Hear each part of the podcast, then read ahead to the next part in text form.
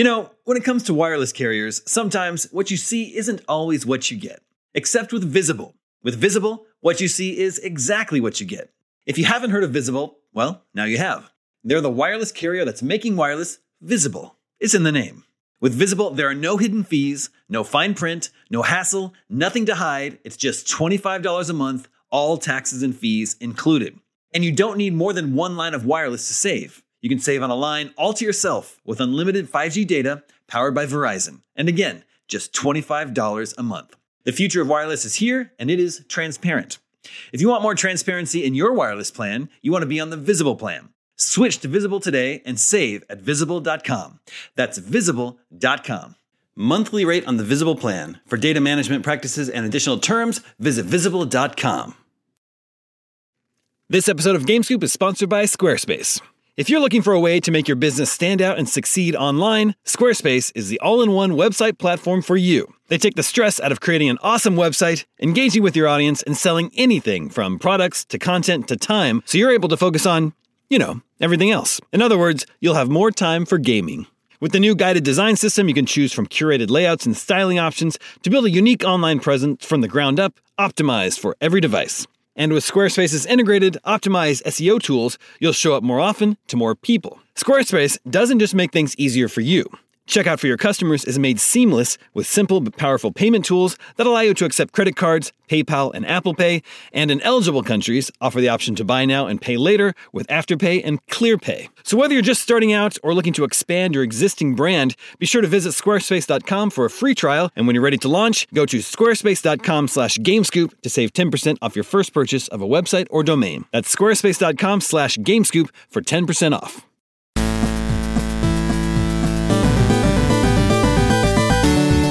What's up, everybody? Welcome to IGN Game Scoop. I'm your host, Daemon Hatfield. Joining me this week here in our LA studio is Matt Kim. Remotely, we've got Sam Claiborn and Justin Davis. Scoop. Welcome back, Daemon. Thank you. Thank you for hosting in my stead last week. It sounds like everything went swimmingly. I myself was in Hawaii, where everything was going swimmingly for me as well. Good. Nice. Good to be back. Uh, we got a great show for you this week. Uh, we'll talk about, uh, you know, it's that we're halfway through the year, so I'll be sharing my Damie halfies, my picks of the best stuff I've played and watched so far this year. And there's a very funny news story this week we I want to discuss about how Sega was confident it was going to kill Sony back in the 90s. I think we all know how that turned out. But first, it's time to check in with Game of the Year Watch. We'll add those in post as always. Game of the Year Watch, halfway through 2023. IGN has given out four 10 out of 10s this year. Tears of the Kingdom, of course, Resident Evil 4, and then Dead Cells Return to Castlevania, and Metroid Prime Remastered. I think we could probably. Oh yeah, Yeah, you did that one, Sam. all this year. I think we can safely let Dead Cells and uh, Metroid Prime Remastered uh, go have a seat. I don't think we need to keep them up on stage. Uh, but I think Tears of the Kingdom and Resident Evil 4 will both be in the discussion come year's end. When we open up to the 9 out of 10s, it's a much larger group. Uh, they include Dave the Diver, a game I had never heard of until I put this list together, but it's an underwater pixel art RPG that looks pretty cool. We gave it a 9 out of 10. Then, of course, Final Fantasy 16, System Shock, the remake of System Shock, Diablo 4, Street Fighter 6, Humanity, which I, I'm glad to, he- to hear. I, I missed the review, but I'm, that game looks very, Oh very yeah. cool. Uh, that's Puzzly game? puzzle people hurting game uh, that got a 9 out of 10. Star Wars Jedi Survivor, MLB The Show 23, Pizza Tower, Bayonetta Origins, Theatrhythm Final Bar Line, Hogwarts Legacy, Hi Fi Rush, Dead Space, and Fire Emblem Engage. Yes, that game did come out this Wow. year. What great games. I forgot about that one. I actually literally forgot about that one. I mean, I know that was early. early that's probably I think that's the earliest uh, nine we gave out this year. And you read those kind of chronologically, right? So Reverse chronological order. order. Yeah. So Dave the Diver is a pretty new game that uh, we've been talking about a lot internally, and uh, I, I want to check that one out. And Pizza Tower. Those are the list. Those are what I just added to my list in the last five minutes. Ah, okay. Yeah. Yep. I want to play those. I want to play System Shock. I want to play Humanity. Mm, and then when it co- if if I have to at the end of the year, I'll play Hogwarts Legacy if I have to. Um, looking at this list, if I if I if we were going to pare this down to five games that were going to be nominated for Game of the Year today, let me, let me know if you guys agree with this. I think it would be Tears of the Kingdom, Resident Evil 4, Final Fantasy 16, Diablo 4, and maybe Star Wars Jedi Survivor.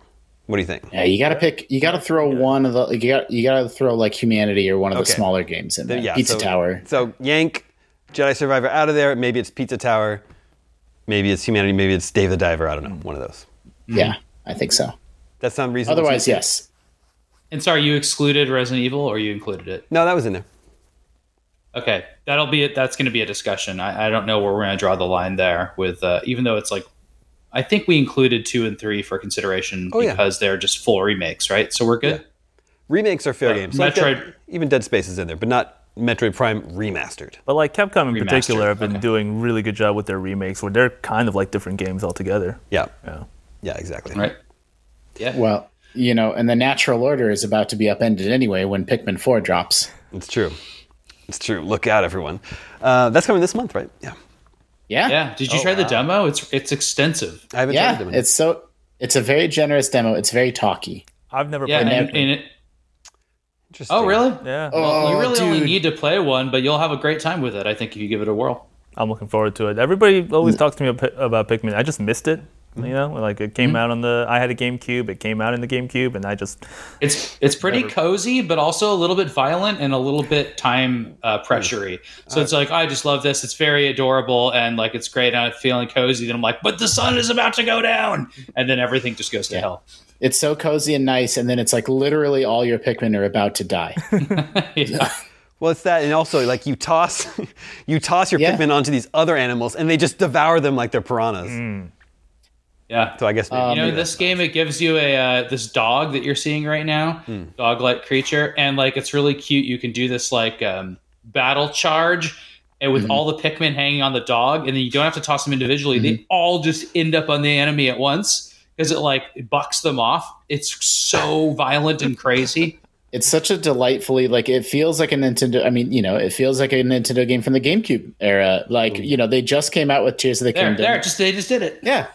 and like, you know, like Tears of the Kingdom, like the next big Nintendo game after Tears of the Kingdom goes back to like, did you know you can press the right stick to move the camera? And I'm like, guys, like we don't we don't have to do this anymore. But like but along with the bad side of that comes the good side of that of like the game has a dog now for no reason and it's delightful and charming and like oh, that's Pikmin 4's big gimmick. And I'm like, okay, great. Let's go. like I'm here for it. Like it's gonna be it- another eight hour charming adventure. And Pikmin, uh, even though the first one came out in the winter, I believe subsequent ones, at least one came out maybe in the summer. At least I played it the summer, but they feel like summer games because Yeah, you're always I walking agree. around the green grass and it's Yeah. all about blossoms and bugs, and it just feels like Yeah. a really cool summery game. and staying out until the sun sets. right. So. Yeah, and staying out until the sunset. So, and what I was going to add though about the demo, it's one of those great demos which th- people should have invented these, you know, 20 years ago and kept with it, but it just carries over because it's just the first couple hours of the game. Yeah. And depending on how you play, it goes faster or slower. But like, yeah, you get three days or something like that, and uh, you can just keep on playing. It's really, Cool. really cool. And then it just ports right over and you buy the game. I completely derailed us, but, but I'm glad I did. It was a great demo. By all means, by all means. Okay, if we were voting today, would we all vote for Tears of the Kingdom? Yes. If we we're voting today, Yeah. 100%. Yeah. everyone, everyone is in agreement. That's what I would vote for today. Not only not only is it game of the year, and actually not just game of the decade, it might just be game. it might just be like it's like it might be the greatest one that that's been made yet. Yeah, I mean, I'm still into it. Have you have you like actually finished it, Justin? No, I was traveling two weeks in a row and got t- completely derailed, and then started Final Fantasy, and so um, no. But it's also I don't know that it's a game that like you beat. Like it's a game where you just go where the wind takes you and enjoy yourself, and go in a cave, and then and then you know then light a Korok on fire, and then you know have a good time. so no, I That did. is- um I did three or four of the temples and put in whatever sixty or seventy hours and you know, I'll go back and finish it eventually, but no is the short answer. Not yet. I finally explored like what the heck was going on with all those people complaining about pirates. So I, I did that whole quest line, Oh, and so it good. comes out adorable, and it's Yep. really really neat. And then I now I'm on Eventide actually, and you know that's not as creative as it was before because the Eventide puzzle got ported into some of the shrines, but um, it's different. Like everything, just like the Majora's Mask mirror image of stuff, and it's pretty interesting. And you know the de- the depths over there are kind of neat. I'm, I'm getting to the point where I'm like, the next thing I'm doing in this game is starting to fight the biggest enemies. so hmm. like I, I've done so much that like now every single single Bokoblin group has a silver or or heart a di- very difficult enemy in it. But that means I have a lot of weapons at my disposal to meld with the Master Sword now and other stuff. So I'm like, I'm gonna try for the Gleeoks. I'm gonna try for the Colosseums. I believe I have what it takes to like extend my hearts up into the yellow a whole lot now. I know a place to farm for hearts, right? Or for you know yellow hearts now, the hardy hearty salmon, which you can get in the Hebra region, just north of the uh, Rito village, in the old place where there was the wind testy area. I forget what it's called. I haven't gotten the Master Sword yet. Maybe I should prioritize that.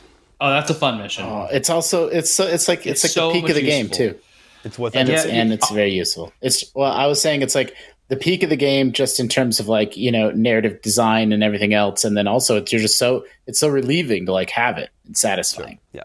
Yeah, it- once you have it, it really changes things because you don't want to do battles unless you have it because it does that thing where it runs out of energy, you know. But um, you can you can fuse all kinds of stuff with it, uh, just just like any weapon, and it's really cool how it's handled because you get a freaking powerful sword out of it. Mhm. It's really neat. I finished the Fire Temple, which I know Matt is right there about the same spot, and now now I'm obsessed with exploring the depths. That's what I've been doing Yep. every night recently. I love it.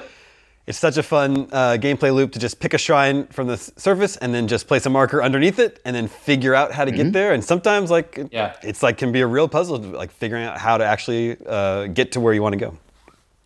Yeah, it was weird that you know we were all playing it early enough that there wasn't the immediate knowledge of like, oh, water means a wall you can't pass, and that makes things so interesting in the depths because every time there's an island, it means there's an entrance from above. Yes. Mm-hmm. and that's like a really cool puzzle to solve frequently, and then there's a usually a really good reward for it too. Yeah. Love it.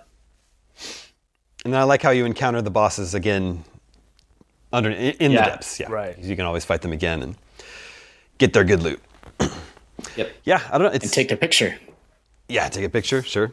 Uh, it's not often, I think, that we're ever, everyone is like so unanimously in agreement with what uh, their pick for game of the year is at this point. But Tears of the Kingdom will I be hard. think To we have some Diablo. We have some Diablo people. That's what I, yeah. think. So I think there's Diablo, and I there are also Final Fantasy 16 people for sure.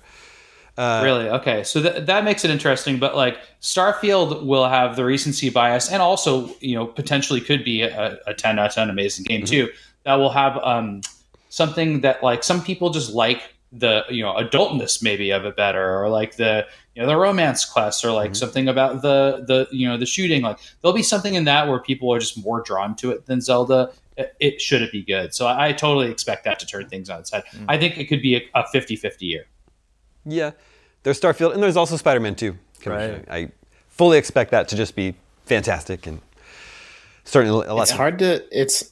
What's that?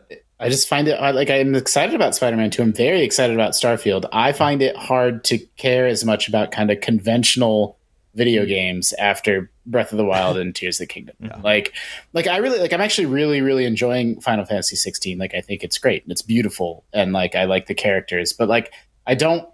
I don't like it's not anywhere near the game of the year hunt for me. Like they're they're leagues apart from each other just because I think Tears of the Kingdom is such a revelation. Um, and so I feel like it's in like its own place. Like it, it- you know, it's I you can't see some I'm gesturing. it's it's off, you know, in a league of its own, um, which is just a term I made up, and um, and everything else is kind of fighting for second place. You know what's weird? You know how like um, I don't know how deep into like Oscar voting y'all are. You know, like Academy Award Best Picture stuff. You know, but there's always like Right. the cool experimental movie that comes out in any given year that all the all the movie critics are like, this is great, this is revolutionary, this changes movies. But then there's always that like counter wave of voters who are always into like the classic movies. Like they always vote for like the World War II. Yeah, Steven because they're all Spielberg old as hell. So I wonder if that's going to be it, right? Like Tears of the Kingdom is going to be, and Starfield maybe might be the the cool, innovative pick. Yeah. But then there's like a, a, a little counter vote of like traditional voters who want like Final Fantasy 16, which is a very good big budget Yeah. game, Mm-hmm. classic traditional levels RPG. Sure. Yeah.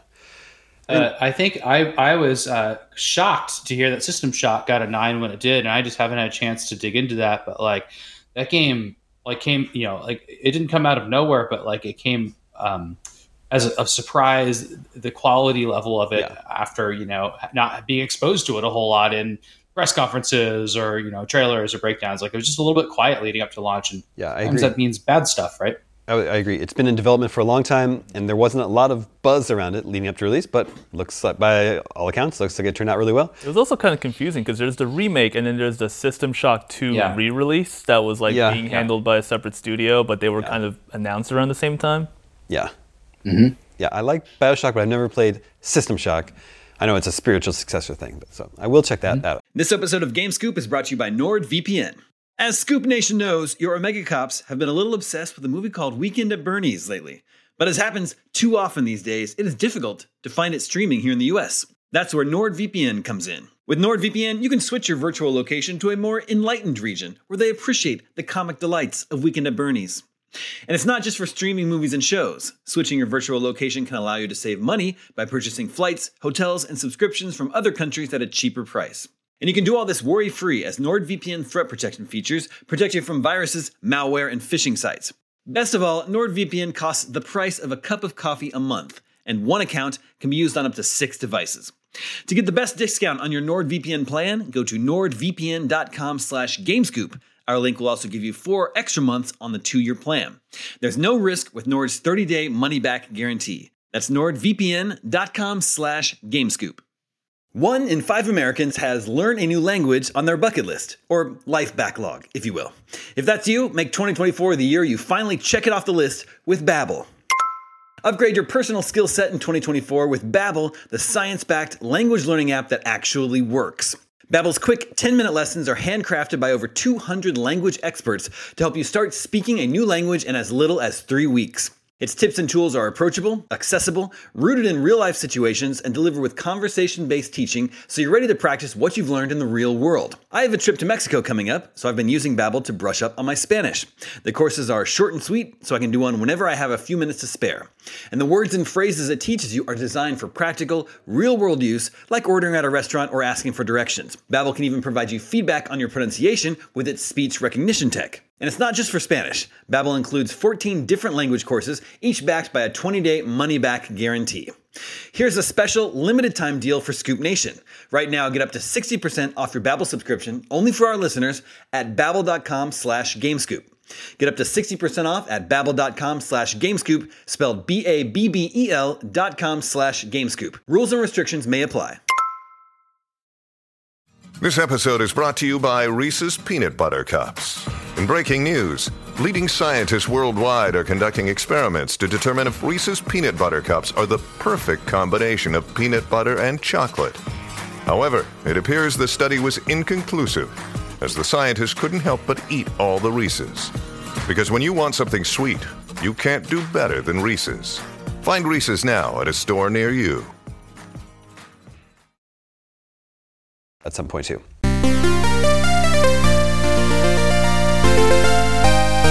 We're going to continue our Game of the Year discussion, but first, let's check in with the listeners. Hey, Hey, listeners. Listeners, remember you can always reach us at the email address gamescoop at IGN.com, just like Oh, Big no. Tony style. Big Tony style. Big Tony Style writes it again, says, I cannot believe the amount of high quality games we've gotten and seem to be coming for the rest of the year. I'd like to ask the Omega Cops, are you ready to declare 2023 the greatest gaming year in history? What years ah. give 2023 a run for its money? 2017. Mm-hmm, mm-hmm. That's funny you say that because that it was exactly. I was just gonna say. I think 2023 is the best year since 2017. If anyone needs a refresher, 2017 was Breath of the Wild, Mario Odyssey, Persona 5, Divinity Original Sin 2, Hollow Knight, Nier Automata, Horizon Zero Dawn, Cuphead, SteamWorld Dig 2, Nioh, Injustice 2, Wolfenstein 2, and Doki Doki Literature Club. Fantastic I mean, we did. I always fall back on. Um, we did this project uh, when I was pretty new to IGN called History of Awesome, where it was like a recap of the coolest stuff that was in each year, video games, movies, and yada yada. And like we discovered as part of that research that like 1987 had um, had Zelda, Metroid, Kid Icarus, Contra, Castlevania, Mega Man. Yeah. Like that's not a bad year. It's a little bit hard to hold a candle to like modern video games. That's 88. And 80, 87 and um and then the other ones i actually have the spreadsheet open 2007 is often remembered as the other kind of nutso I year that because right- that had Yeah, I have that Okay. right here. 2007 was Mario Galaxy, Bioshock, The Orange Box, Call of Duty 4 Modern Warfare, Halo 3, God of War 2, Guitar Hero 2, Rock Band, and Mass Effect. But I don't even think the two best games from that year are better than the two best games from this year. Sure. Like, yeah, just one I just good think we're already we're already ahead of that. No, I'm just saying, just as a point of comparison, like nobody talks about God of War 2 anymore, but that year was awesome. Yeah. Like that that was a really cool thing to get. But Halo 3, I think, is like a standout, like historically great game. That's cool that it came out there. Mario Galaxy also. Like I think those would be my top picks for that year. But like I think Yeah. we got games already this year that are better than those. Hmm. What's funny about God of War 2 is that the PS3 was a year old at that point, huh. but that was a PS2 game. Hmm. That's right. don't I, think I had an H, uh, a high res mode or something. Hmm. It looked did you really good. name did you when you were rattling off games did you list the call of duty 4 like the first modern warfare That was, was that year 2007, yeah. yeah um you know orange box was portal it was portal and half-life 2 episode Oh 2 God, and team yeah. team fortress 2 Yeah, that's a good point. Yep, yep, yep. Those are those are world world great greats. Um, you said eighty eight was the early year. The earliest year that you have was a good eighty seven. I don't think it's eighty seven. 87. well, yeah No, nobody cared Well, about the- games in eighty seven. Yeah, there was also weirdness around like like in that era, like the U.S. versus Japanese release That's dates. Sometimes we just don't know when something came out, so maybe we were a little cheaty about it. I'm not sure. Well, I'll go ahead and point out that Bionic Commando came out in nineteen eighty eight, so that's the best year of games that's ever existed. Hard to argue with that. Um, No, yeah, I know it's impossible to argue with that. That's the thing, is that there can never be a better year because that year Bionic Commando came out. well, there's, you, And there's then no see, See, arguing that's with solid logic. Sam, I think it was 82 that, like, almost every great arcade game that people remember all came out in that one year. Yeah, it's like 80 to 82 is the, the you know highlight years, and great stuff came out in 80, Pac-Man, 81, Donkey Kong. But 82 is like crazy. that's like Miss It's just Pac-Man like this huge list. Yeah. Robotron, stuff like that. that. Yep, Joust, Tron. Yeah, I think 2023 is the best year since 2017. Uh, but when I was looking back, 2020 was great because that was even though the pandemic had started, the games were coming out had, weren't affected by it. So, and still in 2020, we got Hades, Half-Life: Alyx, Last of Us Part Two, Microsoft Flight Simulator, Animal Crossing: New Horizons, Doom Eternal, Final Fantasy VII Remake, Spelunky 2, Yakuza: Like a Dragon, Spider-Man: Miles Morales, and Ghost of Tsushima. Wow. You know, I didn't consider it, but until you mentioned it. But yeah, that was a pretty underrated year. That was a good one too. Oh. Yeah, agreed. I- It's like you have you have if like Starfield and Zelda anchor this year, assuming that Starfield you know comes out and is as good as like Bethesda's at their peak, right? But like seems like it's gonna be like it seems good. So like Starfield and Bethesda kind of uh, Starfield and Zelda anchoring things, and you still have all these other really really great options that are maybe like kind of a half step below, or if they're equal for some people, that's fine too. Like man, what a year, so good. Our uh, producer Tom is typing in my notes here. He wants to know where's 2004 because that was Metal Gear Solid 3, Metroid Prime 2, Half-Life 2, GTA San Andreas, and Halo 2. And sure, those are all great games. It's just Mm. not the amount of great games that we're seeing, in th- such as this year in Yeah. 2017. It's also uh, World of Warcraft. Whoa, that's oh, crazy. In that's the 2004? same. Yeah, I mean, it, again, like release dates for stuff like that are weird because, like, I first played it in 2003. I think it was in beta, but like the actual release and launch was 2004. Yeah. Well, I mean, I'm glad we settled this, but I would say the second best year would be 2008 because that's when Bionic Commando Rearmed. came. Isn't that also the year that just Bionic Commando, the 3D remake, came out? I hope not. I don't think that game existed. Yeah, right. Uh, It must have been a fever dream of mine. 2008 was Spore. Spore. yeah. I like Spore. I mean, sure. What a weird game. What happened to Will But Wright? hey, Why doesn't does he make that games? was uh, that was 15 years ago. This summer was the summer of arcade. All right, let's just let's just reflect on that. Remember the summer of arcade? yeah. Yeah, it was great. Going back to Will Wright, was last so I good. heard he was working on a crypto game or an NFT game or something like that, Web three game. Oh, Yes, that Oh wow. that checks. So Well, that's the last thing I heard about him, but I don't. Maybe it's not working in development anymore. That checks out. Okay, uh, me personally, uh, the games I'm going to be talking about at the end of the year for the Damie Awards, best games I've played this year in order are Fire Emblem Engage, Metro Prime Master, Dead Space, Dead Cells Return to Castlevania, Octopath Traveler 2, Resident Evil 4, Jedi Survivor, Tears of the Kingdom, and Diablo 4. I didn't put Final Fantasy 16 on the list yet just because I've just barely dipped my toes into that, but I do want to return to that uh, and check it out. I think I'll enjoy it. And I really want to get back to that. I to love the controversy around uh, Final Fantasy being an RPG. I think Matt, you had. Did you write that editorial? Yeah, Did yeah, I wrote you- that you- one. wish that? Yeah.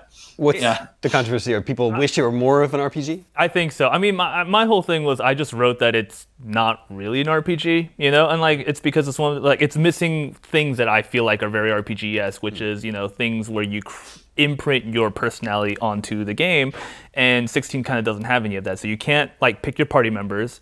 You can't even really deviate from the standard fighting style that Final Fantasy 16 offers. You know, like technically you can, but like it's kind of limited once you really dig into the the meat and potatoes of it all.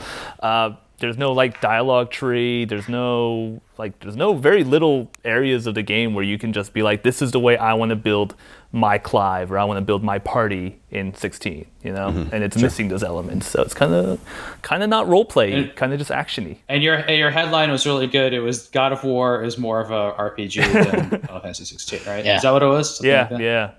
That's pretty good. That was great. There's definitely not a lot of expression, character expression in that game, either in its gameplay or in any other ways. So, you know, I, I'm really enjoying it on a gameplay level, but I would I would agree with that observation. Um, Well, there's two definitions definitions of RPGs, and in one of them, it's you have to, you know, they're a role playing game, and the other is that they have chocobo. So it works for one of those. But only Um, find it- it. it- the it- chocobo is optional. yeah, it is. There's uh, like That's the- the- insane.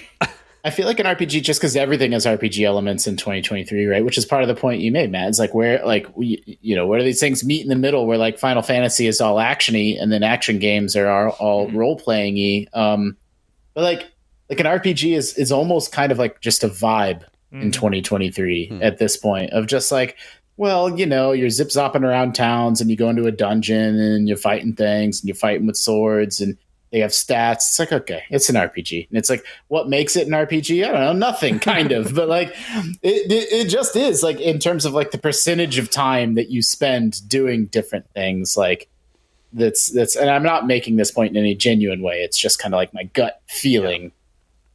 It has that new RPG smell. Sure. Yeah, I mean, especially like in GameScoop fans. That's and the chocobo. Uh, the new chocobo smell. Ew, I don't even want to think about that. I don't think. I my prediction is that if chocobo existed, they would smell really bad. Yeah. That's my that's my prediction. Whenever you go to the flamingo exhibit at the zoo, it usually smells bad. Oh, dude, it's the worst. Now imagine them really big and ready to fight. yeah. Uh, okay, Matt, are there any games that we haven't, any great games you've played this year that we haven't mentioned yet? So I actually did play Humanity. Uh, cool. I haven't fin- I haven't gotten super big into it, but the the developer uh, behind Humanity Enhanced, they made Tetris Effect, which was my favorite game of the year when that came out back in 2019, I think. So I was really excited for Humanity. I, I picked it up. I played a couple hours of it. I want to play more of it. I, I got lost in the Tears of the Kingdom uh, kerfuffle, uh, but it's really fun. It's really cool. It's like um oh my god, how do I describe it? It was it's um it's like uh, existentialism meets Snake, the video game Snake. Oh, where wow, You, okay. Where you can't like eat your own tail or you lose. yeah. So the gameplay is kind of similar to Snake, but Huh. meet with uh, uh, cross with the leftovers Oh, wow. I did yeah. not. From what I'd seen, I did not uh, expect it to have such a, a dour tone. Yeah, but yeah, it's about it's uh, basically you play as a dog. You play as a Shiba Inu, and your goal is to guide like an infinite line of people to the goal, right? And so there are things uh, along the way. So like you can have them jump in certain platforms, or you can have them like swim or move, and and and they basically just go in a straight line until you tell them otherwise. And yeah, that's sort of like the gameplay of it all, but it's, it's wrapped in the story where you're basically like the leader of humanity, and you're being like guided by an unknown voice to guide these people to a goal. And I haven't I haven't beaten it yet, so I don't know what the full story is yet. But the there's a mystery to it, and it's uh, but it's like charming. It's like uh, it's not like it's not sad or anything like that. It's just um, kind of ridiculous, you know, like you play dog. Yeah. Yeah. I love it. Yeah. Our, our, Tom is saying humanity gives him IQ, Intelligent Qube vibe. yeah. Yeah. I, we talked about that before. It, it sounds like it's a bit of a Lemmings Vania, and you just add Vania to things to make them a genre. That's you, do. you take the game that it's like, and you just add Vania to it. Yeah. Yep. Yeah. Just like Final Fantasy 16 is an RPG Vania. Uh, Exactly. exactly. Uh, Sam, any other games you want to mention that you've played this? Um, I, no, we mentioned that uh, Metroid Prime, and I, I would just give it a shout. So if you if it's on your backlog, to bring it to the front when you have some time because it is unbelievable and it's worth playing, and it won't be on best of lists unless there's something like a remastered list at the end of the year.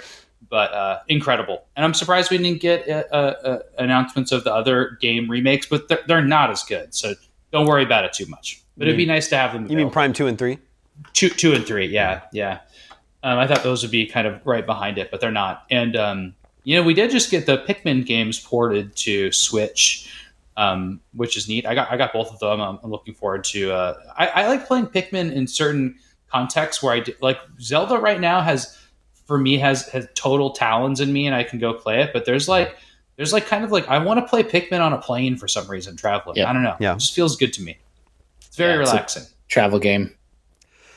And then, Justin, Um, you, you did play uh, Hogwarts. Would you include that on your short list of the best games you played this year? Uh, I mean, yes, but but again, like it, it's nowhere. It's like Zelda, and then uh, a good step. Up. Like it, it, it, like whatever. I guess I don't want to belabor the point, but like it's really, really well done. But it feels very conventional. It like stays within the box of what a video game is, whereas Zelda, for me, kind of like doesn't. Like it widens the possibility space for what mm-hmm. a big AAA game can be and how it can accomplish what it's trying to do. But I I think Like- we all hope Starfield does that same thing, right? Like Yeah. it's so unconventional that it's like, oh, this doesn't feel like Skyrim, but it's like this. Like that would be ideal if it's still really good. But otherwise, I think people just want it to be like Skyrim in space, which is like really hard to gauge right now. I think I think that Hogwarts it's a very um it's a very it's a very warm game in its characters and in its plot. And like you come to the school and everyone's so welcoming and friendly. And like there's no like even even like the the Slytherins they're just like rich kids. Like they're not jerks. Like everyone is nice. And um all so like it's got a really really good sort of cozy vibe to it. Um and then the other thing that really stands out to me, like I played it in February, so it's like I'm kind of trying to think back to my enduring feelings of that game. Is that it, it, Hogwarts Castle might be the most impressive kind of like 3D space I've ever played in any video game. Like Wow. it, it's it's unbelievable how it all doubles back and folds in on itself, and there's secrets everywhere, and there's um, I may have mentioned this on Scoop before, but they don't they don't cheat the 3D space where like because there's like there's like 20 or 30 different ways to get in and out of the castle. Like you can fly in through this balcony or go in this door or go out that door. So like the space that it occupies in the game world is the same as like when you go in the door, then it's taking up the same amount of like 3D space and like it's all seamless and incredible and amazing and it just feels like like I don't know how they made this castle. Like it's so cool. Well, and so that's those yeah, and like you know, the combat, like we're watching. If you're watching this video of GameScoop, like the combat is nothing really special. It's very kind of, um, it's not bad, like it's well done, but it just feels a lot more conventional. And then my the two things that I really loved about it were its characterization of the people in the world, and then just the castle itself is amazing. Do you, are you just murdering this child in this game? Uh, it, you're it's a dueling club. okay, okay. You know, like a fight club. Yeah, It- it- What, it- what's it- it happening here? actually You're murdering this child? My God. That is that The Switch game does version do- ever coming out? Uh, it's Yeah, gonna I don't think later so. this year, I think. Yeah. I'll be very curious to see see it. There's a lot of games coming to the a- Switch that I'm curious to see, like Mortal Kombat 1. we'll see.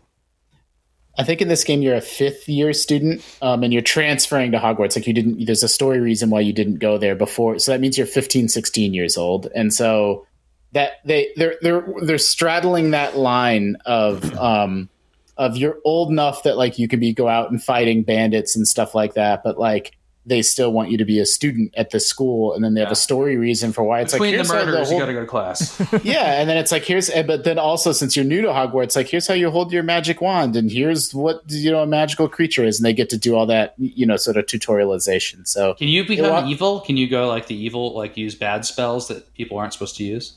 You can you can learn the killing spell and all the evil green spells, and then the game absolutely does nothing to like Oh, it doesn't. like No no, like it's.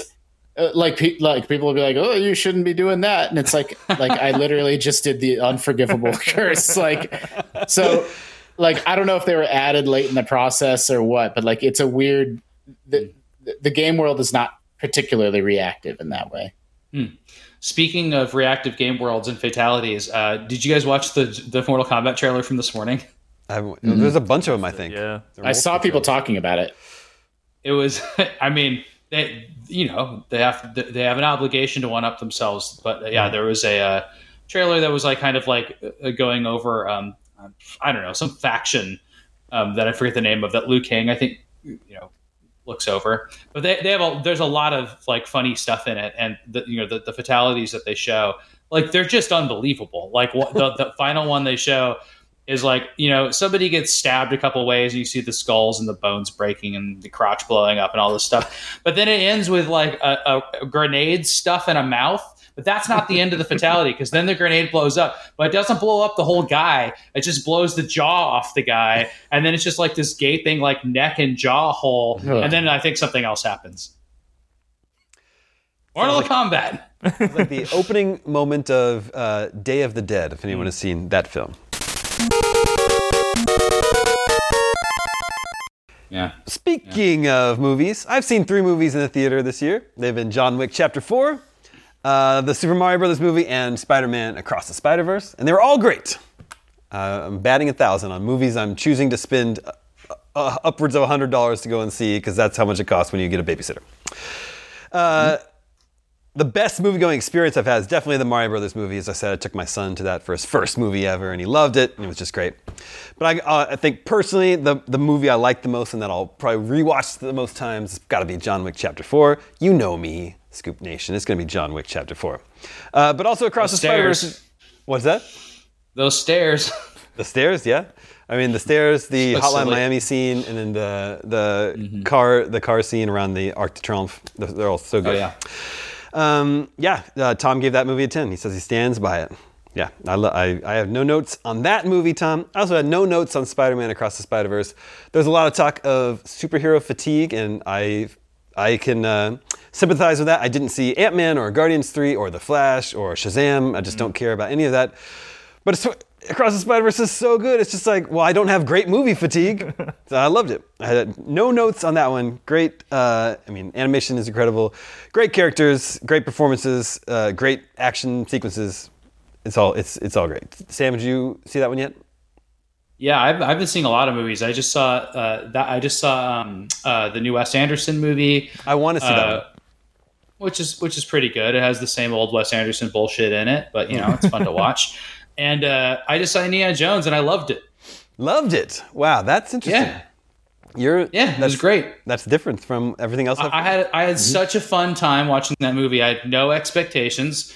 Uh, you know, coming out of watching uh, Shrinking is really important, right? Because I like old man Harrison list. Ford from Shrinking, and fr- and his character now because he can play one character ever. Yep, yep. now, old man Harrison Ford playing a character is awesome in Indiana Jones, and Phoebe Waller Bridge is good. Uh, it's not the character you'd expect her to be, and um, everything's good about it. The only moments where I even remotely cringed were references to like you know an old movie which like was like two seconds long. Like there was like a bug scene. I was like okay this is stupid. But like there's not most of it was not like that. And uh, the first 30 minutes i like turned i went to saw with a friend. I was telling her i was like hey, like if the movie just ended right now, I'd be so happy. Because it's like a 30 minute 80s Yeah. movie of, of you know young Indiana Jones, it like younged down, right? Like taking place like, on a Nazi train, like a long action scene. It's a long intro, like really long. At that point, I was like, I'm so happy the world has this. Like it, it's it's it's really cool. It's genuinely cool, and I recommend seeing it in the theater. That movie looks great, and there's just they didn't they didn't screw it up. I don't know how they didn't screw it up, but they didn't screw it up. Wow. I, was- I, you okay? You've kind of. I've heard nothing but bad things about it, but now you make me want to see it. You know what? We had a pretty bad review. Uh, The early reviews were pretty bad, and then you go and read like um, the New Yorker and the New York Times both had positive reviews of it. And I was like, that's weird. These are really harsh critics for movies that are kind of either in the nerdy or superhero genres. And like, then I heard you know some interviews and NPR. is like, oh, mainstream's treating this differently than geek media, and I don't know why. And then Right. I, I still don't know why. It was a really fun movie. There's something there. Uh, Justin, what are the Enjoy. best? Have you have you made it to the movie theaters this year? You We saw you saw Mario. Mario Brothers movie. Yeah, it was fine. um, the girl, the kids liked it. Um, I have heard the same thing about Indiana Jones. People in my social circle, they're like, "This movie is great." Like, I don't know what everybody's talking about. Which, like, and please don't like. Look, if critics didn't like it, they're entitled to their opinion. They had reasons for 100%. not liking it. But I've I've heard I've heard that same feedback from other folks that went in with trepidation and then were like, "No, what a fun adventure." Um, so I do. We do want to go see that. I think I think Mario is it for me. We don't we don't get out there very often. I'm I'm stuck just you know watching Minions on Netflix. I'm looking forward to some more movies too. Like I want to see the new Ninja Turtles movie, That Barbie looks- movie. Yeah. I'm super hyped for. I have tickets for all this stuff already. Like I'm spending a lot of time at the theater this summer. The Ninja Turtles look so good, and then I'm super excited for Mission Impossible. And Mission Impossible looks good. We just just- gave it an eight. Since part two, it just does no wrong. It's great. Mm-hmm. Uh, any other great movies you've seen this year? Uh, no, I mean I saw the same movies as you did. Uh, Super Mario Brothers was great. Uh, John Wick 4, great. Across the Spider Verse, great. I want to watch uh, Oppenheimer really badly. Uh, I want to see it in Oh, yeah. IMAX. Uh, all the IMAX showings for that opening weekend are completely sold sold, out. everywhere. Like it's nuts. I can't even Uh. can't find like two available seats anywhere. Yeah. Yeah, I'm excited. I, I was into seeing that, and I want to see it, but like I heard it's actually like a kind of a brutal watch, and I was like, I don't know if I want a summer movie to be that way. I mean, yeah, I get that. I mean, It's not a it's not like a happy story about what, what they're up to. No. You know, like we know No, the end. We know the ending of that I mean, story. yeah, I, I guess. Yeah, I guess I haven't even considered the fact that they might show Yeah. that sort of thing. Yeah. interesting. Yeah, yeah, yeah. Um, okay, and then the best shows I've watched. Uh, Sam, you reminded me of Shrinking. That was really good. Uh, that what? Mm-hmm. It, what's but what service is that on? Is that Apple TV? Yeah. Yeah. yeah, Uh, and that is grumpy old man Harrison Ford and Jason Segel. Is that his name? Yep. Uh, that, that's that's a very fun, very very funny show. I recommend that one. Obviously, Succession. Did everyone here watch and finish Succession? Oh yeah. Yes. Great ending. Oh. I'm avoiding it. I don't like watching shows about rich people. Well, I had, a, I they're had that problem with shrinking. I was pretty annoyed by the it entire actually. time. So I it don't know wasn't. if that yeah. I was well, gonna just- say. but I was just gonna say did- like that. They don't like. Uh, I don't know. They're, it's not like they live a char- completely charmed life. No, they don't. They don't need to glorify it. It still annoys me. Okay, okay, okay. the the ending of that show is unbelievable. It is. I think about it so often, so much. I think about that, and then I think about episode three of the season. Uh, I think just the way. I mean, no. Okay. So Sam, do you care? Well, no, we can't. We can't. We can't. We can't. Okay, okay, okay. anyway, Sorry. Episode three is great. Uh, then I've been watching. Well, Pla- I know about that because it was spoiled on the cover of every paper in the country. Okay. Yeah, but just for podcast listeners, I don't know. Yeah. Okay. Yeah. I will not spoil anything. We've been watching Platonic, also on Apple TV Plus. That's uh, Oh, yeah. Seth. So it's reteaming. Remember the movie Neighbors? Right, right, right. Seth Rogen and Rose Byrne. I don't know if you saw Neighbors, but that was a very fun. I thought Neighbors was great. Yeah, it's great. And this show is great. Uh, it sort of like re-teams them as a comedy duo, and they're so good together. They're uh, they're uh, you know mid uh, what do you call it? Um, they're in their like 40s, and but they're still friends. As, as the title says, they're platonic. It's not romantic, but they've like been separated for a while, and they rekindle their friendship, and they're just like a complete mess together, Yeah. and it's hilarious. It's great. I've really been enjoying that one. I recommend it. And it's in the middle of it. They're only doing It, releasing. it looked pretty a week. good. Yeah, it's very funny. I laugh out loud every episode, and they're releasing. It's like in the middle of the season, and just one 30 minute episode a week. So maybe Okay. maybe wait till it's all out. Then another good comedy is Never Have I Ever on Netflix. That one is ended now after its fourth season, and it's a teen comedy that's totally good. It's also very very funny. I even though it's a teen comedy, I still recommend it. Uh, Sam, That you one of the some best that right? shows I've I've ever seen. It's one of my favorite shows of all time, It's so and I thought the final season was absolutely fantastic. Finish. And those actors, those kid actors, are so funny. Yes. and they're They're so so, well written. I just.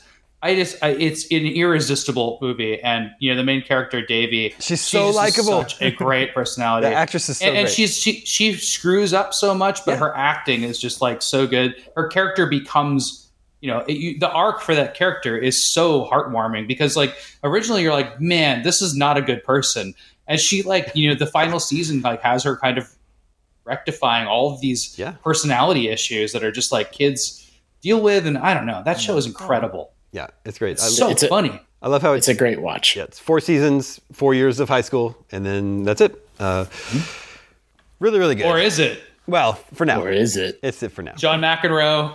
Amazing narrator. John McEnroe's All the the narrators narrator. are great. The There's tennis surprise narrators in there. He's the narrator of the show. Oh my god! funny. Because the the lead character Devi, she has an anger management issue, and John McEnroe famously has these kind of explosive moments, and she has the same kind of thing. It's so well matched and funny and, and amazing how that that all shakes out. yeah, and then Paxton Hall Yoshida. He's uh, that actor is he's the lead in Immortals of Aveum from Electronic Arts this summer. What? I didn't know that. Which is why he was on stage at the Game At Awards the- or at the That's so funny. opening night live. or whatever it's called. Yeah. Summer Game and Fest. Yeah, Summer Game Fest. That's right. Uh, a couple other to mention: Jury Duty. Anyone else watch Jury Duty? It's on my list. I've heard nothing No, but good a little bit interested in that. It's very, That, very- that one's crazy about pl- the plant. It's about the, the, the they're tricking a guy the whole season. It's a fake courtroom drama following a jury, and the jury's all actors except for one person who like answered a call to like take part in this sort of.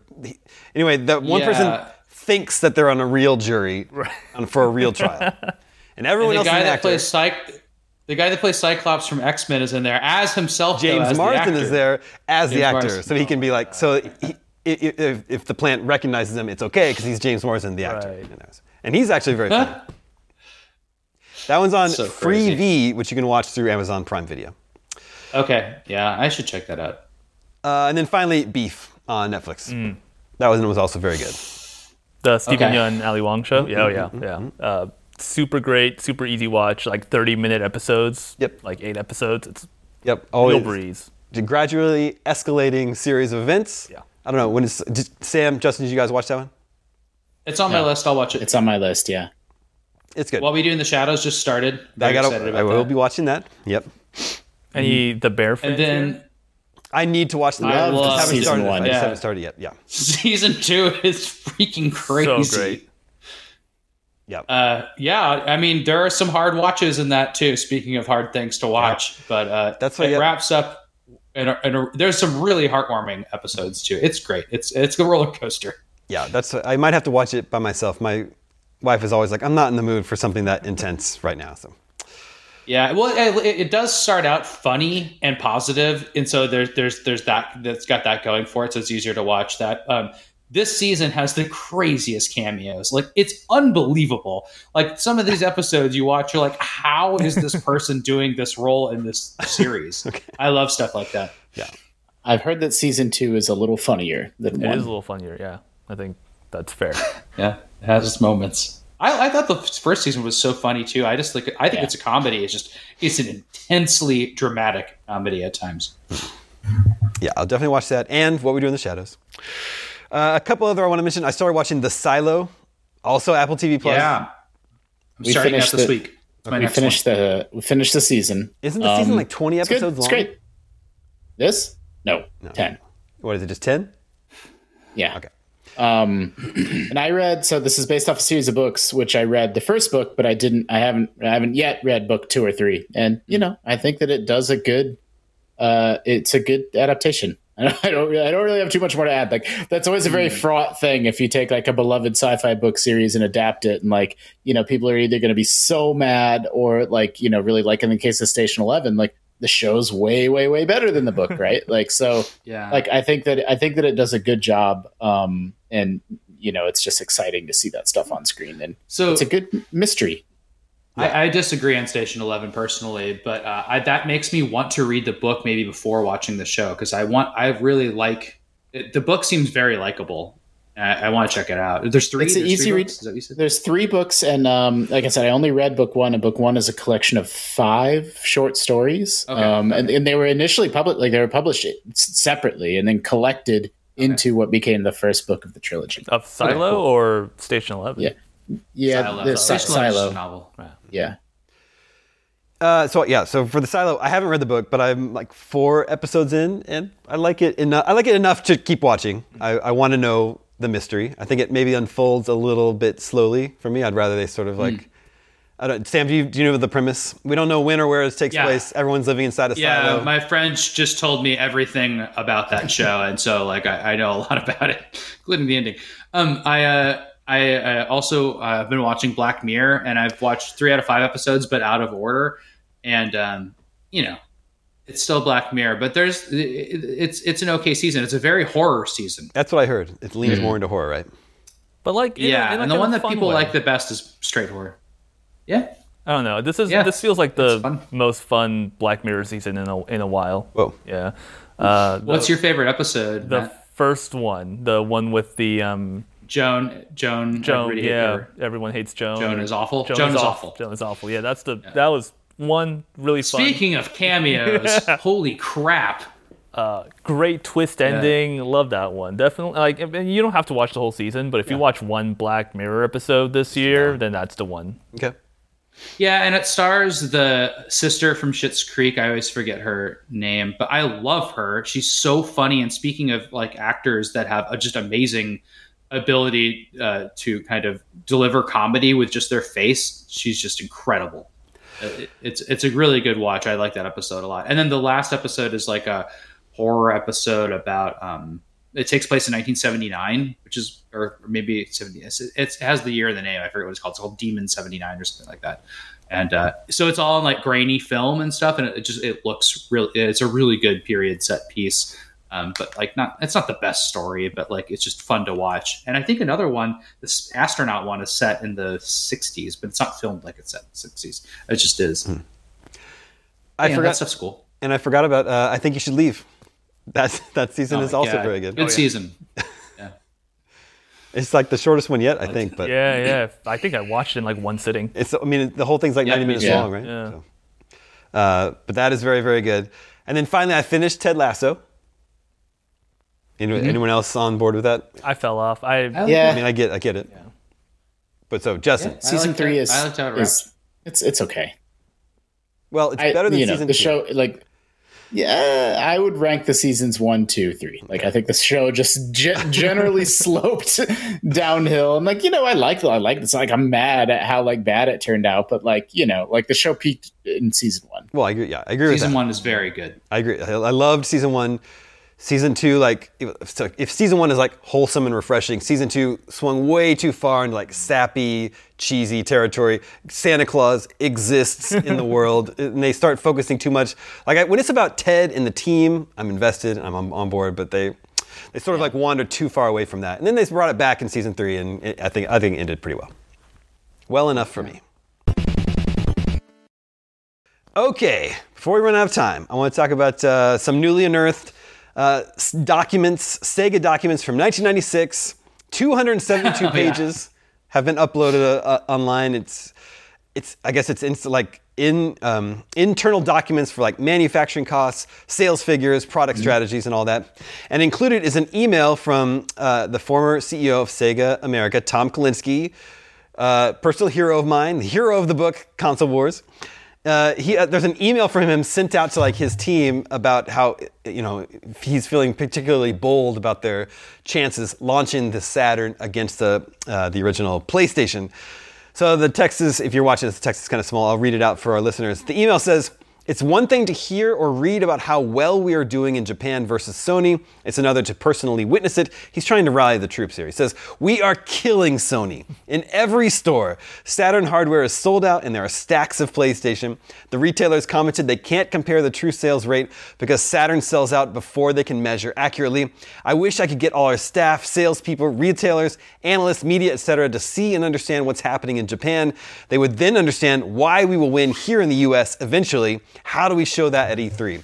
So this is from March of 1996, a couple months before E3 would have taken place, um, and just a few months before they're planning to release the Saturn in the US. So Kalinske, like, you know, famously saved Sega in the 16 bit uh, years, you know, brought up, Totally. it was like Sega was uh, uh, so far behind Nintendo in the 8 bit race with the Sega Master System. Well, and it really mattered that he did that in the United States, and he was, you know, around for the marketing of the Genesis, including Sonic and including Nintendo. Like that was that was like all that era. Like the Sega, Sega Scream. could have continued to just be like this. Yeah, Sega. It could have just been Sega of Japan, but he's he and you. That's evocative in this email, right? Because it's like, oh, uh, you know, Sega is, is still big in Japan. Like this is like a big thing in Japan, but like the United States is the market that he got, Yeah. and like he wanted to, to to make work in, but they just did not have the games with the Saturn. By the way, did you see the email addresses in that? They're Yeah. adorable. They're really good. They're like early internet email addresses. I mean, It's like at 1996, yeah. lmac362.com and stuff. Look at that. Yeah. It's great. It's it's really good. But do you think like is he my read on this is that he's lying? Like I don't think that I think that he's trying to like like you know the Saturn the Saturn build up to the Saturn you know it's not going well uh, you Yeah. know in in the He's US to raise morale. and so yeah I think so too. That's the vibe that I get. But I, I think it's it, it's extremely likely that the Saturn had a better start than PlayStation in Japan because it had shooters and things that Japanese fans care about hmm. that the United States did not care about. And so I think it probably had its Akihabara like height right mm, then. probably did. Which makes total sense that he was walking around and this is just totally anecdotal, right? But like it's probably true that like that system people were as hyped on the Saturn as they could be in Japan, in Tokyo, right then at that time. Whether that's applicable, you know, to the United States is is clearly it's something he just wants to like get the vibe Yeah. across. But like, can you imagine saying that in like 1990? Was it six? Is that what yeah, you said? 1996. Uh, like, Yeah. like it's like it's like you know, like it's like you're gonna like like look how big this is in Japan. Like nobody at E3 is gonna care about that. Yeah, They just don't care. But then the very next year, I think, is Final Fantasy VII, and then it's over. And then it's over. It's just Yep. PlayStation. There's PlayStation sold over This 100 trove million of units. The. Saturn didn't even move 10 million units. A literal killer app. it- it- Yeah, a literal killer app. Wow. Saturn is one of just a small handful of game consoles I never owned. Yeah, I never owned a Saturn. Yeah, I didn't Um, have it either because in the United States, especially unlike Japan, we were really burned by the Sega CD 32X stack, which was really foisted on us here. Uh, in Japan, I think people really went from the Genesis to the Saturn a lot more smoothly, and there's Sega CD there for sure. There's there's so many interesting things in these documents. Like there's there's all these back and forth documents about them figuring out what like the scrap value of uh of the 3D like the um the 3D the you the 32X. yeah the 32x my bad. The of what the 32x could be. They're like well like you know we have it knocked down to like 60 bucks with a video game right now but here's what we could maybe get for it for scrap. Like you know that that's like the state of the company at that point and like all this stuff about they're they're all um they found out that sony had this new game called um there's the subject line of the email or the memo or whatever is crash bandicoot and like they're like what should we like they're like God, like what are we gonna do? Like what do we we need to know their marketing plans and like what the what sony is planning for this new mascot. Like but they didn't i don't think they knew that like you know a bandicoot is an actual like english american word at that point yet. And so like it's just it, it, it's really fascinating and i feel like it feels a little bit like when the government like declassifies documents although granted these were released without like sega's knowledge or permission but like just that vibe of like ah it's been a hundred years it's fine we'll let you read it. Like i like that idea of like okay it's been 30 years and sega's not in the console business anymore so why not? And and i know that that's not i know that this is like you know an illegal leak and dump of information but i i still and that the people that are being referenced here many of them probably still work in the video game industry but it's just it's such a fascinating window into such a fascinating time and a and a, and an odd company Yeah. I recommend all our viewers and listeners uh, read Console Wars. It's an amazing book. You know, like in the '80s, Nintendo was they just had a, a complete hold of the entire video game market, the home video game market. Sega was way, way down here with the Master System. When they were going to launch the Genesis in the US, they brought Kalinske on, who was formerly, like I think either Mattel or Hasbro. He like he had like worked with like Barbie and all, all those brands. They brought him on, and like through his like sh- sheer like will and being really scrappy. Uh, and working on like the all these marketing campaigns that uh, Sam was talking about, like he got it up to here. Like eventually the Super Nintendo outsold the Sega Genesis, but it was like here compared to where it had been the previous generation. But then all of his efforts ended up being torpedoed by choices that were being made in Japan. So like the whole industry was moving towards 3D. Uh, PlayStation and uh, the Nintendo 64 are going to be focused on 3D. Sega made just a 32-bit console that was really meant to just make more 2D games, and he just he, there wasn't much more uh, that Tom Kalinske could do. And I think probably shortly after it was launched, he ended up leaving Sega. It's a great story.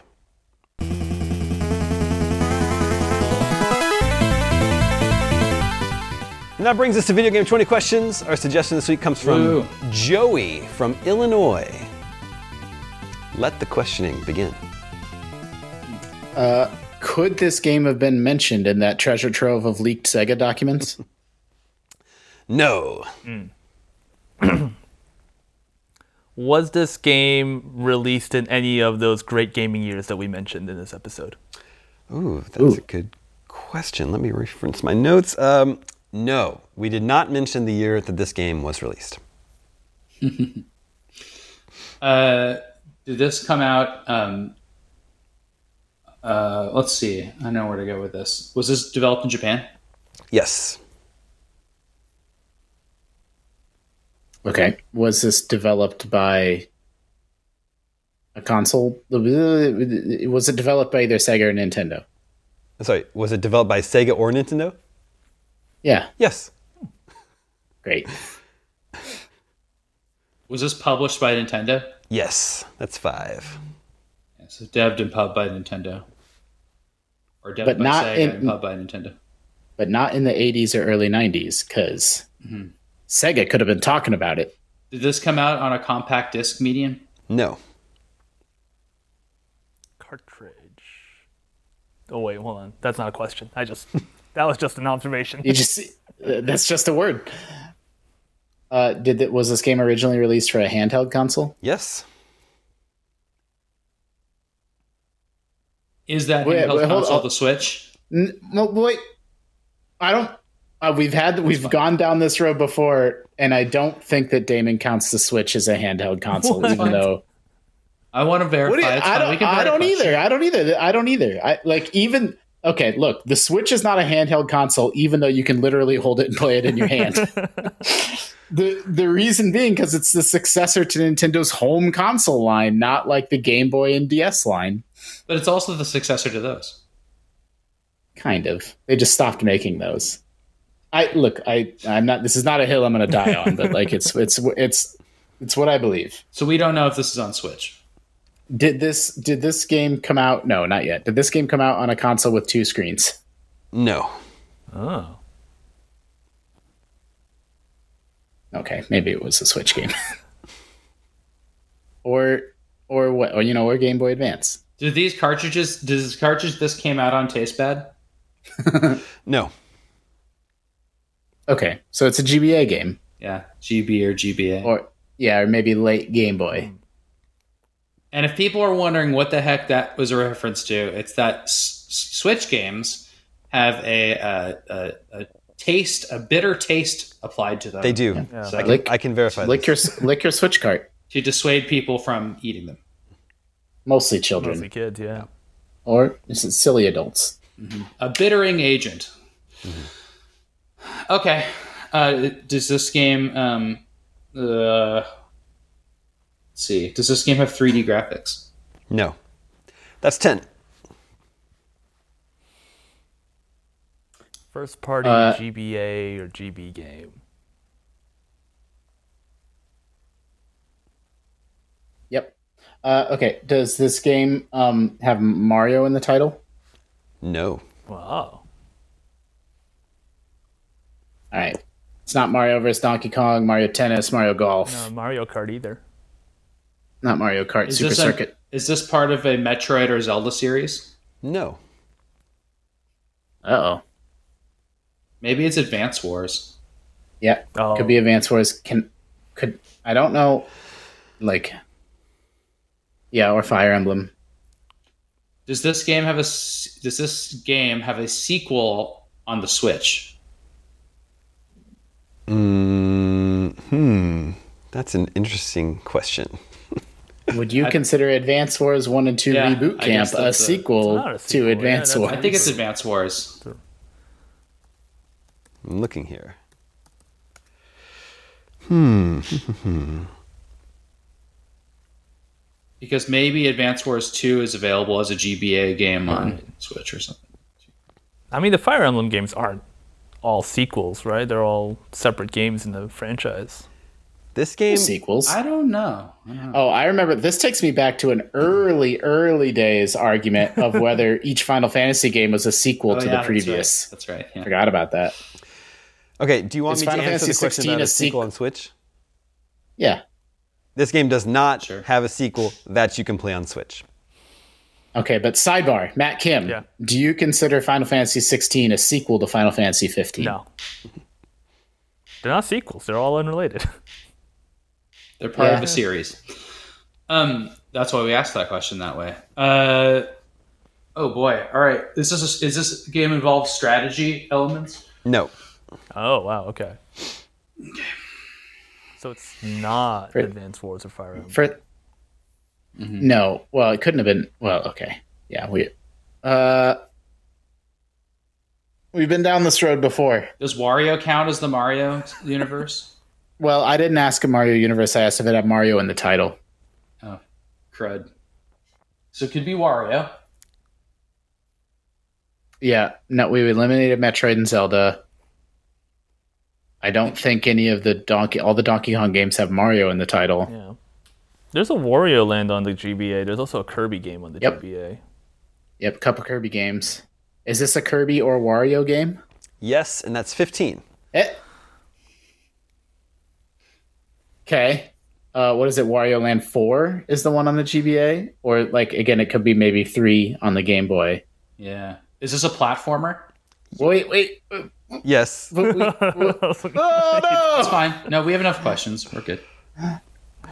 Wario. We need to know. Do we, we need to spend one on knowing whether it's Kirby or Wario? Or should we do hard mode and try to figure it out without No, no, you can you can do that. But if it's a platformer in Wario, we know what it is. Is it a is it a Kirby game? No. Okay. So it's probably Wario Land 4. Could Which maybe I be feel like we just had on this. I thought three was the It could GBA be- one. No, three It was may the be Game Boy four. Color one. No, no, no. I think four is the GBA Uh, one. One, one, two, and three are Game Boy, right? Yeah, yeah, And then four is GBA. I don't know how it works because it goes Mar- Super Mario Land, Super Mario Land 2, six golden coins, and Super Mario Land 3, Wario Land. Wario And then I don't know Wa- what the heck happens after that. Then then Wario Land two, Wario Land three, which maybe you're right now. Maybe that's Game Boy Color, and then and then I think four is Game Boy Advance. isn't Wario Land? Isn't there a Wario Land just straight up on GameCube? Yeah, but it's that's not there's. Wario World. Wario World was a GameCube game, I think. But yeah, but yeah, Matt, you're right. We also said there was no. This is not a disc based game. So could we just answer this by whether it's an odd, oddly or e- evenly numbered game in the series, or Yeah. Yes, I like that. is this an oddly numbered game in a series? Yes. Yes. Well, did So- Daemon say yes? I didn't. My audio cut out. said yeah, yes. it is. So it's Wario Land 3. Yeah, is it Wario Land three? Wario Land three. It is Wario Land 3. Hey. The Game Boy Color in 2000. This looks fun. Yeah, I don't think I, I've never played game- this one. Two thousand. Game Boy was around so long. Game Boy Color, yeah. So we didn't even need to. We didn't even need to know if it was an Advance or a Game Boy Color game. We just had to get the game.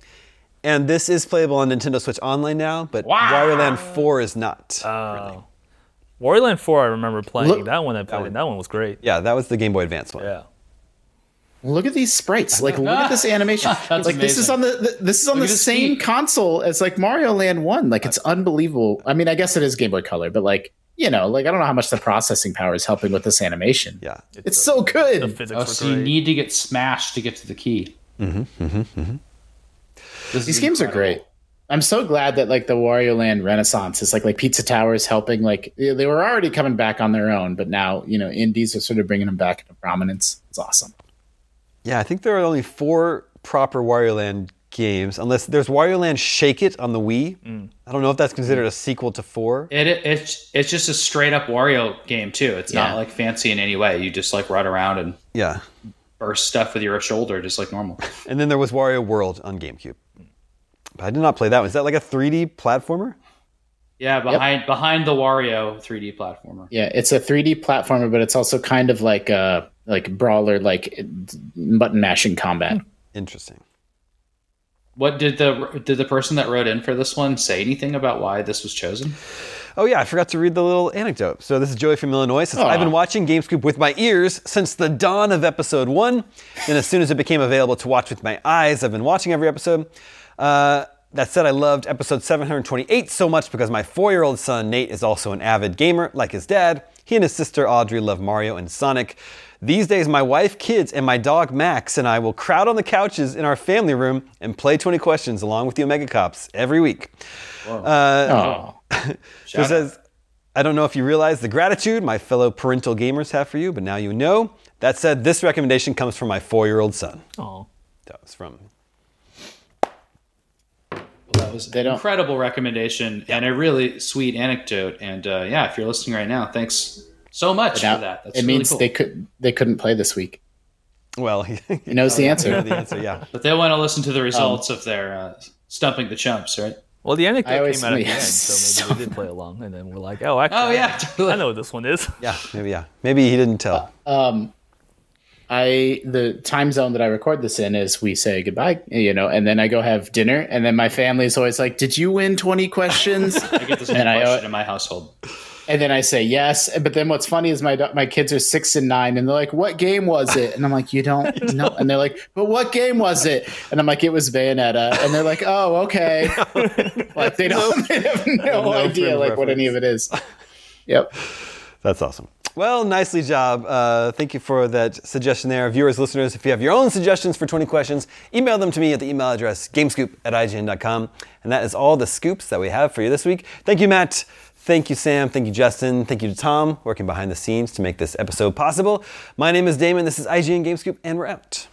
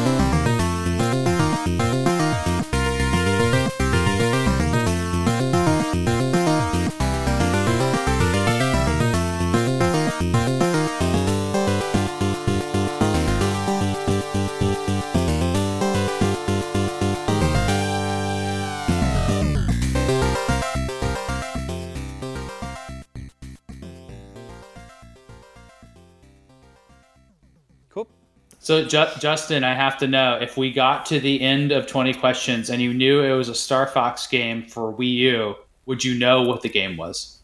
Ooh, is it assault? That's a good. Is that what- That's good. It's at the other end of the alphabet. Star Fox. Oh no, I would not know. right?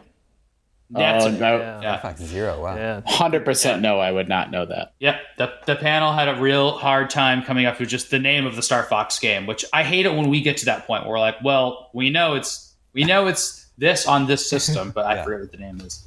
Right? Real. No, I would not. I would not have been able to help. Yeah. Yeah. Cool. All right. Yeah. Have a good See you later, guys. Thanks. Great seeing y'all. Bye, everybody. Bye.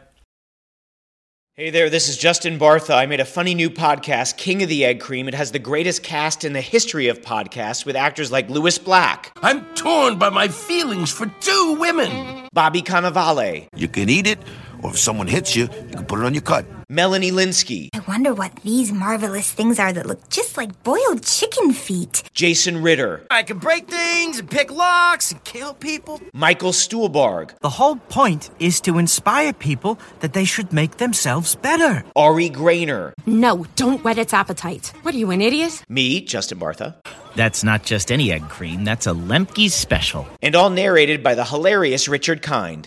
This is the story of Harry Dalowitz and how he rose from nothing to become New York's King of the Egg Cream.